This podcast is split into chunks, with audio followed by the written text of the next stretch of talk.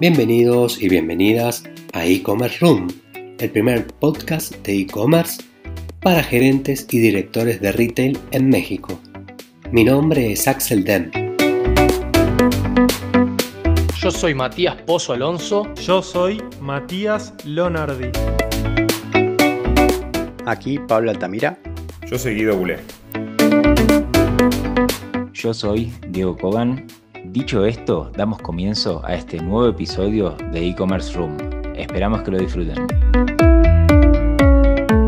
Bueno, buenas tardes a todos. Estamos en un nuevo episodio de e-commerce room. En esta nueva oportunidad tenemos el placer de estar eh, platicando con Juan David Jaramillo. Juan David es eh, ni más ni menos que el CEO y cofundador de Muncher. Eh, además, contando un poquito más de su experiencia, él fue inversor ángel en Rappi y Chipper, dos de las grandes startups que han tomado gran revuelo en lo que es Latinoamérica.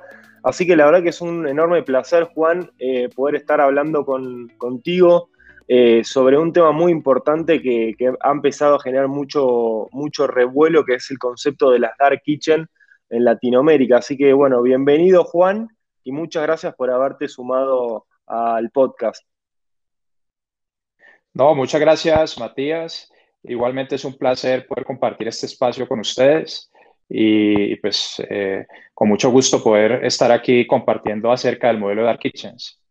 Buenísimo, gracias Juan. Em, bueno, si querés como principal disparador, em, creo que la primera pregunta que no tenemos excusa es que definir qué son las dark kitchens, ¿no? ¿Cómo las define Juan? Sí, yo, yo siempre digo que hay una definición eh, muy sencilla y también me gusta dar un ejemplo para, dar más contexto. Eh, porque al final la definición de dark kitchen es tener un espacio que se dedica exclusivamente a los domicilios, a la comida a domicilios. Entonces, para mí esa es como la, respuesta sencilla de lo que es Dark Kitchen. Pero para, para, dar un poco más de contexto, siempre me gusta poner el ejemplo de Domino's Pizza. Domino's Pizza eh, fue un, un, negocio que empezó hace más de 30 años y cuando ellos decidieron montar ese negocio, eh, lo que hicieron fue pensar en un producto que funcionara muy bien a domicilios, que se, prepara, se, preparaba fácil eh, y tenía tiempos cortos de preparación, consiguieron espacios en ubicaciones estratégicas en las diferentes ciudades en donde empezaron a operar y montaron toda una logística alrededor de, de su negocio para poder llegar rápido al cliente, con una promesa de valor que además todos nos acordábamos o nos acordamos todavía, y es que si no llegaba la pizza antes de 30 minutos era gratis. Eh, eso que hizo Domino's hace más de 30 años eh, es un modelo Dark Kitchen. Pero ¿por qué no se define de esa manera lo que estaba haciendo Domino's? ¿Y por qué no lo hacían mucho más empresas? Y es porque antes crear un modelo basado en domicilios era muy costoso. Eh, montar los domiciliarios propios, la logística, eh, tener el personal adecuado, la exposición hacia los clientes. Eh, eso, eso no lo podía hacer cualquier restaurante. Pero ya con la entrada de las plataformas de delivery como Uber Eats, como Rappi, como iFood, empezó a cambiar esa dinámica. Y es cuando sucede algo que siempre lo defino como la democratización de los domicilios, porque entonces ya cualquier restaurante pudo tener acceso a poder montar su propio canal de ventas de domicilios. Desde el emprendedor que lo iba a montar por primera vez, como los restaurantes pequeños o, medianos, o los grandes grupos. Entonces, ese fue un momento en la historia que empezó a transformar el, el modelo de domicilios, que además era una industria muy tradicional, y por eso es que existen las, las Dark Kitchen. Excelente, eh, Juan. ¿Cómo, ¿Cómo, ese punto de quiebre es tan transversal a, muchas industrias, ¿no? O sea, si hablamos a muchos modelos digitales, ese punto de quiebre existió en, varios segmentos. Pero puntualmente es, ¿cuál es la problemática que las dark kitchens hoy se proponen resolver? ¿Es, una problemática de, capacidad ociosa? ¿Es una problemática de exigencia del comprador? ¿Cómo ven ustedes la foto del problema que vienen a resolver? Claro, digamos que hay, hay dos grandes problemas que va a resolver y una es la experiencia hacia el cliente y la otra es la eficiencia de montar eh, un canal de ventas de domicilios. Cuando hablamos de la eficiencia, eh, de, la experiencia hacia el cliente, es que antes, cuando teníamos el modelo eh, híbrido, por llamarlo de alguna manera, en donde teníamos el dining conviviendo con, la, con el domicilio en el mismo espacio, cuando llegaba un pedido a domicilio y teníamos personas sentadas en el dining, pues solamente el dueño del restaurante tenía que tomar siempre una decisión. ¿A quién atiendo primero? Eh, entonces, pues solamente lo lógico es atiendo a la persona que está ahí, ¿no? Porque la estoy viendo. Eh, y muchas veces dejaban a un lado, eh, la, digamos, al, cliente que estaba en su casa y por eso es que antes los tiempos de entrega eran por encima de, una hora. y además, cuando ya los tiempos de entrega son por encima de una hora, el producto tampoco viaja bien o no se le ponía atención, cuidado a ese producto, eh, o no se utilizaba el empaque adecuado, no se tenía el producto adecuado.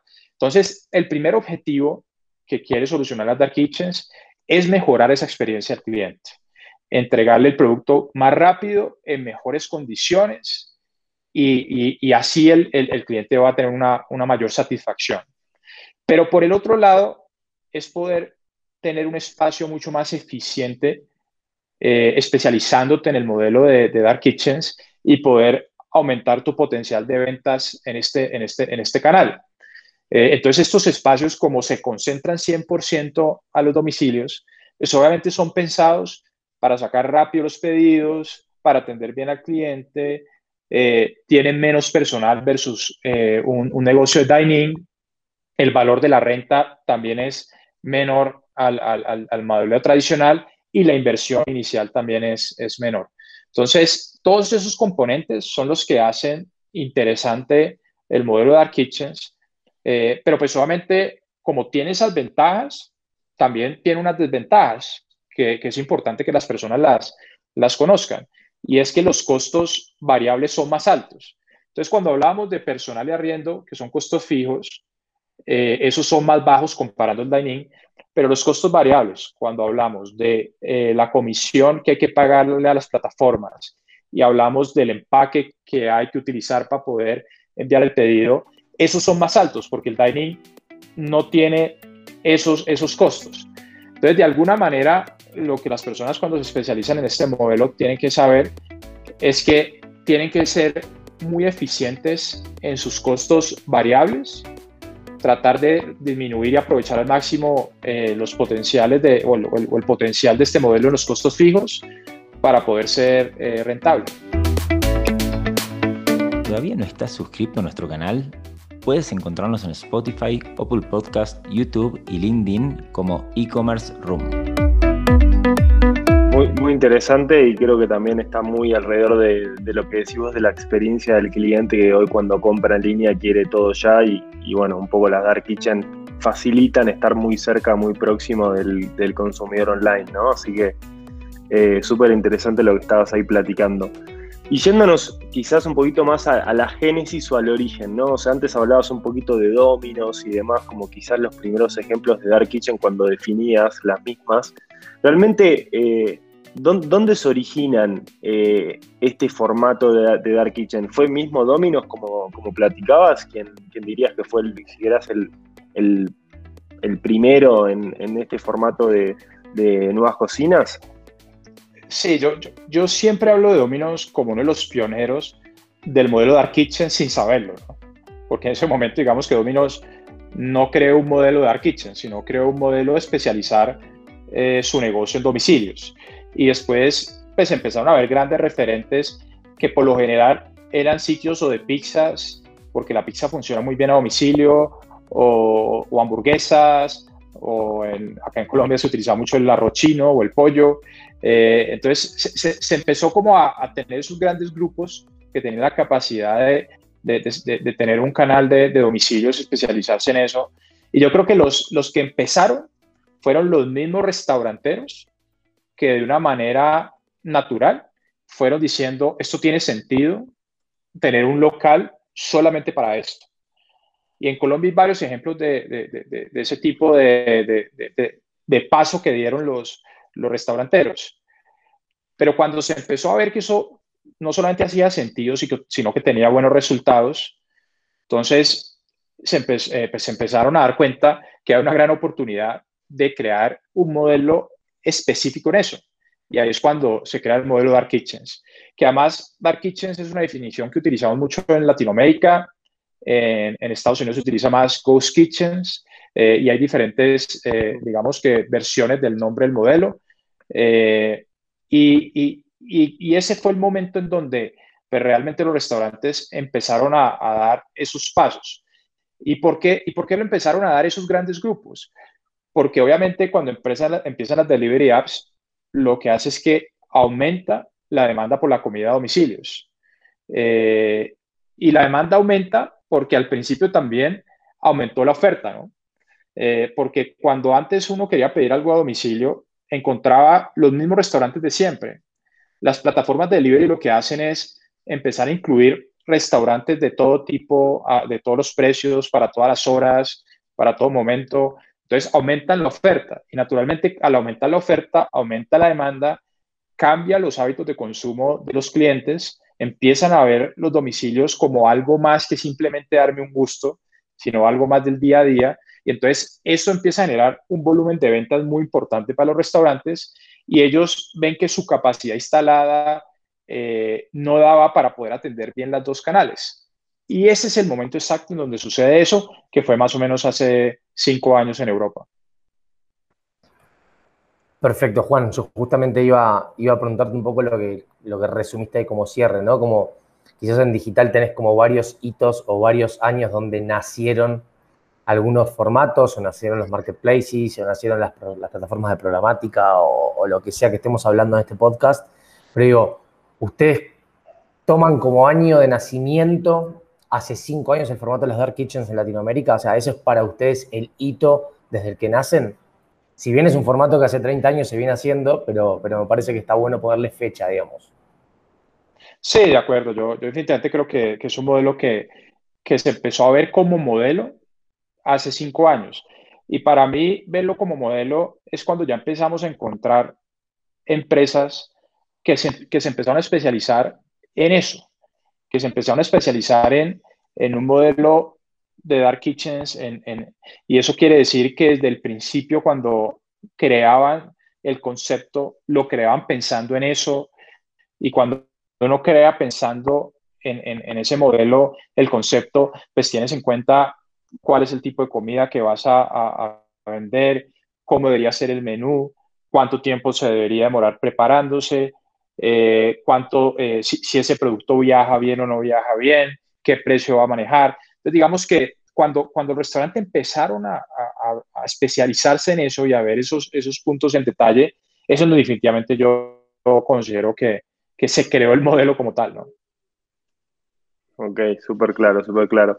Bueno, te, te, iba a preguntar un poquito, ¿cuál creías vos que quizás eran las dos o tres principales ventajas versus una dark kitchen y una cocina tradicional, ¿no? O sea, como para, para bajar un poquito en limpio, ¿cuál dirías vos que serían las, las dos o tres principales ventajas de uno versus otro modelo? Claro, entonces, eh, si comparamos dining, que dining es servicio a la mesa, con una cocina dark kitchen, que es especializarse en domicilios, eh, uno de los puntos importantes es la inversión inicial que tiene que hacer eh, cada modelo. Eh, mientras un modelo de restaurantes puede, de dining tradicional, necesita una inversión que puede estar entre 100 mil dólares hasta un millón de dólares, dependiendo del espacio y, y las adecuaciones que tienen que hacer. El modelo de Dark Kitchens, entre 20 mil a 60 mil dólares, lo pueden lograr. Porque al final, lo único que tiene que hacer el restaurante es comprar los equipos de cocina. No tiene que hacer nada más. Entonces, uno de los grandes puntos importantes es esa inversión inicial, que eso empieza a hacer mucho sentido cuando el restaurantero hace un ejercicio eh, detenido de la rentabilidad del negocio en el tiempo, ¿no? Porque uno puede ver que un restaurante de dining puede ser más rentable mes a mes, pero eso no quiere decir que es mejor negocio que una dark kitchen. Porque parte de lo que uno espera cuando monta un negocio es poder que haya un retorno de la inversión y después una utilidad de ese retorno. En este modelo, por tener una inversión más baja, el retorno es mucho más rápido y los riesgos que, se, que, pues, que se tienen también son menores. Ese es uno de los más importantes. El otro que es muy importante y que lo hemos visto común también en toda Latinoamérica es que un restaurante tradicional espera que más o menos el 10% de sus ventas sea el valor del arriendo en el dining tradicional. En los restaurantes de dark kitchens puede pesar menos del 5. Cuando logra ser un, negocio exitoso, por ejemplo, nosotros tenemos marcas propias dentro de nuestro modelo, ya la renta empieza a pesar el 3%. Entonces, pues ahí tiene 7 puntos de diferencia al modelo tradicional. Y cuando hablo del 10% de referencia en el dining, es el promedio, ¿no? Pero cuando un restaurante quiere estar en las zonas eh, más fuertes en, cada, en, en, las ciudades de Latinoamérica, ni siquiera están en el 10%, pueden llegar al 15, al 18%, porque el, el, costo por metro cuadrado en esas zonas pues era mucho más alto. Entonces, ese es otro de los, de los beneficios importantes. Y el otro es el tema del costo de personal. Si el costo de personal en el dining, porque le tienes que sumar meseros, eh, la hosted, el personal de cocina, tienes que tener gente que te lave eh, los platos, eh, que te lave los cubiertos. todo eso empieza a sumar y hace que el peso del personal en un restaurante de dining puede estar entre el 18 al 20%. En cambio, en el dark kitchen, si uno, si uno es muy eficiente, puede estar entre 13 y 15%. Entonces, esos son los puntos que obviamente se empiezan a, diferenciar. Eh, pero hay algo que es muy importante del modelo y es que cuando tú te especializas en algo, pues solamente el potencial de ventas que puedes lograr es mayor. Eh, lo hemos visto comprobado, o sea, restaurantes que cuando tienen los dos canales, eh, el canal de, domicilios vende un valor determinado y cuando ya decide lo especializo y me dedico a, a sacarle mayor provecho, ese valor puede volverse tres o cuatro veces más de lo que vendía cuando estaba híbrido. Eh, entonces ese es otro de los, de los beneficios que se tiene. Bueno, ya me convenciste, Juan. Estoy, estoy por ir al banco a sacar mis ahorros y me quiero poner una cocina oculta ya, ya mismo. Total, total. no sé cuál es la especialidad, Mati, que tenés en mente, pero podemos charlar algo ahí, algún proyecto. Mm. No, a ver, a mí me parece que, que está muy bueno, Juan, y sobre todo como todo nuevo negocio, me parece importante el aprendizaje y, la búsqueda de la mejora constante, ¿no? A mí me, quedé con algo muy grande que dijiste de, los costos fijos, cómo van bajando y cómo probablemente sigan disminuyéndose, ¿no? Entonces, eso me parece importante, pero también me parece importante contarle un poco a la gente cuál es la diferencia puntual que ustedes ven entre, una dark kitchen y, un dark store, ¿no? ¿Qué semejanzas y qué diferencias tienen, ¿no? A nivel criterios, digamos, de negocios. Claro, eh, una dark store y una dark kitchen vienen con, digamos, con el mismo objetivo, ¿no? Que es poder especializarse en domicilios. Eh, ese, ese, digamos, que es como el objetivo principal de esos dos modelos de negocio. Y, y eso es lo que empieza a volver bastante parecido. Eh, obviamente, cada uno pues, hace cosas muy diferentes, pero al final el dark store lo que hace es no tener comida, o por lo menos no comida que se tiene que preparar en el momento, sino que se especializa en tener ya productos listos que pueden ser comida, pero ya preparados, y distribuir este espacio diferentes productos. Eh, entonces, algo, algo para aterrizar bien que es un dark store, es una tienda de conveniencia, pero especializada a domicilios un 7-Eleven, que de pronto es eh, algo que conoce todo el mundo. Un 7-Eleven es un dark store cuando lo especializas en domicilios, que tienes bebidas, alcohol, eh, temas de primera necesidad o eh, productos de primera necesidad. Entonces, al final eso es lo que los hace bastante similares, ¿no? Excelente, excelente. Y según tu, tu, mirada, tu punto de vista, ¿cómo, ¿cómo vienen a impactar estas dark kitchens en, o a revolucionar al e-commerce en, Latinoamérica, no?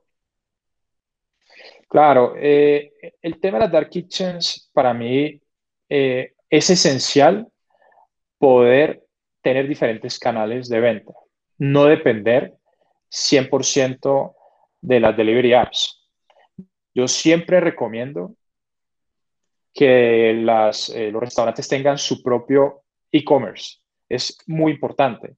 Eh, no necesariamente porque el e-commerce termine siendo más barato. Y lo digo no necesariamente por experiencia, porque para poder lograr que la logística que necesitas para implementar un e-commerce, por lo menos ahora, lo que pasa es que digo que por lo menos ahora, porque obviamente con tecnología cada vez es, eh, el tema del e-commerce va a ser mucho más eficiente en costos.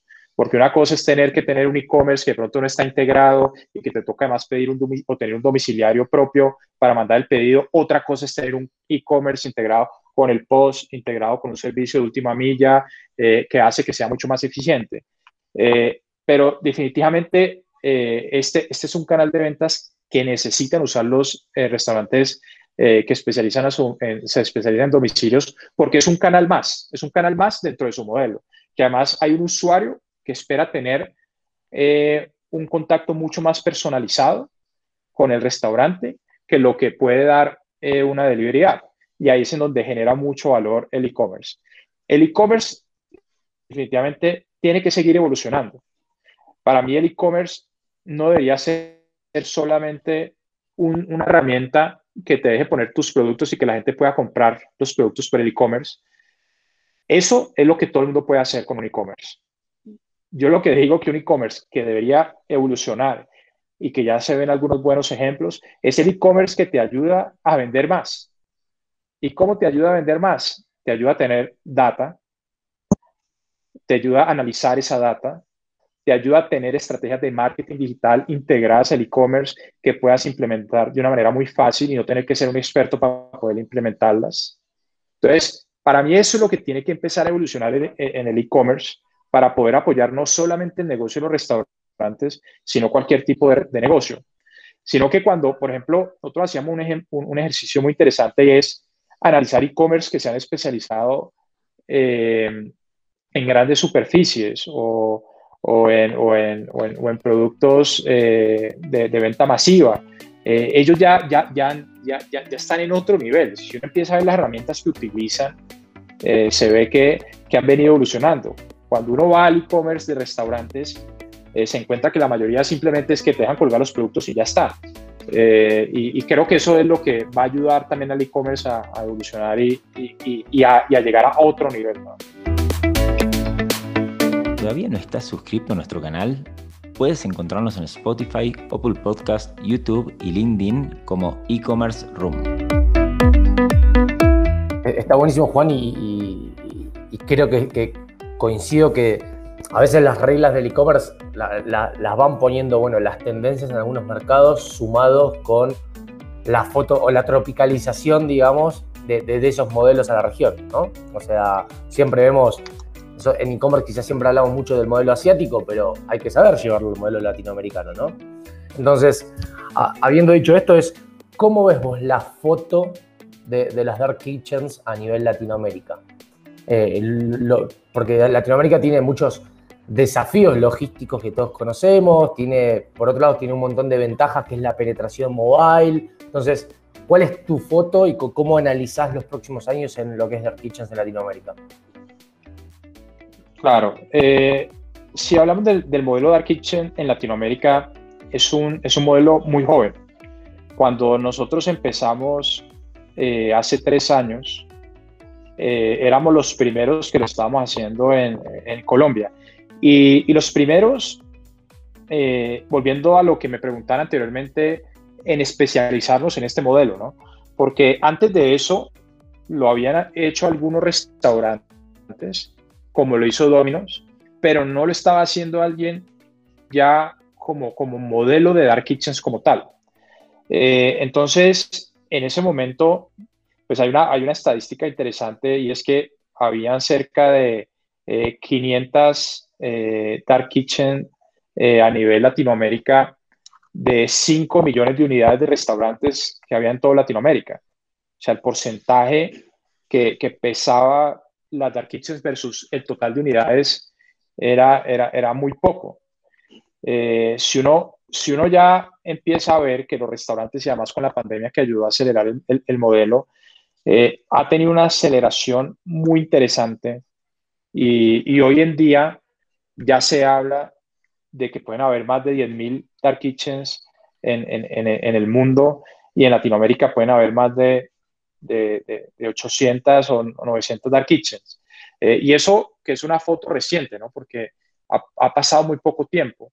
Eh, pero si ya pensamos en un futuro, eh, en, en 10 años, por ejemplo, pues definitivamente nosotros pensamos que ya puede ser un modelo que estar pesando el 10% por lo menos de todas las unidades de, restaurantes versus dark kitchens que hay en el mundo. Y eso quiere decir que habrían todavía millones de dark kitchens por, por, empezar a, a construir eh, o, a, o, o, a comenzar ese negocio especializado en este, en este modelo. Excelente, excelente. Y rápidamente para, para entender un poco tu, tu visión, ¿no? Eh, ¿Hacia dónde ves que, que, va el formato de Dark Kitchen? Por supuesto, se está, está generándose y está, si querés, en un early stage en comparación a otros mercados, pero a la vez, así, ¿cuáles ven los próximos desafíos, si querés, que tiene las Dark Kitchen en Latinoamérica? Claro, eh, nosotros como Moncher consideramos que, que, somos una evolución del modelo Dark Kitchen, como la versión 2, precisamente porque ha, porque ha venido aprendiendo y, ha venido cambiando eh, algunos temas de fondo de los cuales se construyó la base de, del modelo Dark Kitchen. Y, y, uno de los más importantes es que el modelo tradicional de Dark Kitchen eh, pues lo que decía era que las ubicaciones no necesariamente tenían que estar adentro de la zona de calor de un polígono de domicilios, sino que podían estar en la periferia de esa zona de calor, porque igual con el rango de cobertura ibas a poder atender esa zona de calor. Nuestro modelo de Dark empezó diferente y por eso digo que nosotros desde ahí empezamos ya a evolucionar, eh, porque nosotros creemos plenamente en la proximidad. Creemos que entre más cerca estás al cliente, mejor va a ser la experiencia de, del cliente porque te llega más rápido, te llega mejor el producto y vas a tener una mejor recompra y una probabilidad mayor de éxito. Eh, entonces nosotros no nos empezamos a ubicar los modelos de Moncher en la periferia, sino en el centro de la zona de calor. Eh, otro, otro punto importante es que eh, el modelo tradicional de Dark Kitchen, precisamente por estar en la periferia, no contemplaba canales de venta que ahorita además han venido tomando mucha fuerza en Latinoamérica, como el de takeaway. Eh, como estabas en la periferia, por la, en la, periferia por lo general no era la zona en donde, por donde circula la gente, ni tampoco la mejor zona para que haya gente circulando. Eh, nosotros, en cambio, al estar dentro de la zona de calor, empezamos a dar esa opción de poder eh, entregarle un nuevo canal de venta eh, bajo el modelo, que es el modelo takeaway. Que el modelo takeaway, pues es en vez de darle al domiciliario el producto, pues se lo das al, al cliente, no hay diferencia, se lo entregas en la misma bolsa con el mismo empaque. Entonces, eso, eso hace mucho sentido porque precisamente es empezar a equilibrar un poco esos costos variables que son muy altos, porque el, el canal de, de, de takeaway es uno de los canales más económicos. Entonces te cuesta cero entregárselo al, al, al, cliente, no tienes comisión de la, de la, de la plataforma. Eh, entonces, esa es otra evolución de, de, del modelo de, de Dark Kitchen. Eh, y otro de los temas importantes, y ese es uno de los retos, eh, es empezar que estos proyectos no se vuelvan un problema para la comunidad o que se genere un mal mensaje acerca del modelo de negocio. En Colombia, por ejemplo, hace poco empezaron a sacar unos artículos y empezaron a hablar de cocinas ocultas ilegales. Eh, cuando hablan de cocinas ocultas ilegales, eh, que además la gente, cuando, cuando, todavía no es familiarizado en el modelo, pues generaliza y dice, no, pues entonces todo el modelo de, de cocina ocultas es ilegal. Eh, obviamente el noticiero no se había enfocado a que es que el modelo fuera ilegal, sino que se empezaron a construir eh, cocinas ocultas en apartamentos, en bodegas, en sitios que no cumplían con la normatividad ni de sanidad ni de bomberos necesaria. Eh, entonces, eh, uno de los retos es precisamente lograr que la gente vea que igual ese es un modelo que cumple con, todas las normas y con todas las características que igual debería cumplir un dining y generar esa confianza al usuario. Que además nosotros en Moncher, como somos visibles, estamos en zonas de alto calor, los logos están expuestos de los restaurantes, la gente sabe de dónde sale su pedido. Entonces eso también es empezar a generar confianza, va a poder saber que nosotros cumplimos con la norma. Eh, entonces ese es otro, otro, de los puntos importantes de la evolución y de los retos del modelo. ¿no? Excelente, Juan, excelente. y nada, para, para, cerrar un poco la última pregunta, me, gustaría como armarla como, como, en dos partes, ¿no? Primero que si tuvieras, no sé, un, proceso de, un elevator pitch, ¿cómo resumís perfectamente lo que hacen en Muncher? Pero más allá de eso, me encantaría que nos cuentes un caso que vos digas, bueno, este es un caso que o hicimos crecer tal cosa o conocimos unas personas y contratamos un caso experimental, digamos, de ustedes como empresa que digas, me encanta contar este caso cada vez que me junto con alguien. Claro, entonces, o sea, nuestro, nuestro objetivo en Moncher y lo que hacemos en Moncher es ser una de las empresas FoodTech eh, y además queremos participar activamente en la transformación de esta industria que ha sido tan tradicional. En el modelo Dark Kitchen hay muchas maneras de ejecutarlo, no hay una sola manera. Eso también es algo que hemos venido aprendiendo y además algo que ha venido evolucionando, porque el modelo de Kitchen, nosotros, por ejemplo, tenemos dos verticales de negocio. Una es un negocio real estate, en donde construimos en contenedores que ubicamos en estas zonas premium que les comentaba anteriormente, eh, y se los alquilamos a restaurantes para que ellos, en un modelo plug and play, monten sus equipos y comiencen su operación en un día si los tienen ya listos. Entonces, e, e, esa es una vertical del modelo Dark Kitchen. Pero otra vertical del modelo Dark Kitchen es tener marcas propias, que también es lo que estamos haciendo en Moncher, que creamos desde cero, especializadas en este, en este modelo, y venderlas directamente eh, a los clientes. Entonces, nosotros hoy en día tenemos un B2B y un B2C, que es lo que, lo que estamos haciendo, eh, pero en el modelo Dark Kitchen hay muchas otras opciones. Ahorita ya se está hablando de franquicias de Dark Kitchen, ya se está hablando de operar marcas de terceros en el modelo Dark Kitchen operar franquicias en el modelo de Dark Kitchen. Entonces, por ejemplo, hay empresas que van y hablan con Wendy's y le dice Wendy's, vos no tenés un modelo Dark Kitchen, ven y yo te opero tu Dark Kitchen y te monto todo el modelo y yo te pago es la, el, royalty. Eh, entonces, empiezan a haber una cantidad de opciones alrededor de lo que se está haciendo. No, no es, no es un único camino y, y, eso lo hace, lo hace muy, muy interesante. Un caso de éxito que obviamente eh, pues, nos gusta comentar eh, es pues, la, la, la, fuerza que ha cogido las marcas que hemos creado nosotros desde cero. Eh, nuestra primera marca, que se llama Franco Cocina Honesta, en este momento es top, top 2 en su categoría, eh, peleando pues, con, con, marcas de todo tipo, incluyendo Dining. y es una marca que tiene una recompra del 70% en el mes. ese, ese KPI de recompra es el indicador más alto que tiene la plataforma Rappi en toda Latinoamérica. O sea, no existe una marca que, compre más en el mes como lo hacen con Franco. Eh, y, el promedio, para que lo tengan como referencia en la plataforma, es del 20%. O sea, tenemos 50 puntos porcentuales de diferencia entre lo que el promedio hace a nivel de recompra con lo que hace una marca como Franco, que fue construida en el mundo digital, nunca existió en físico.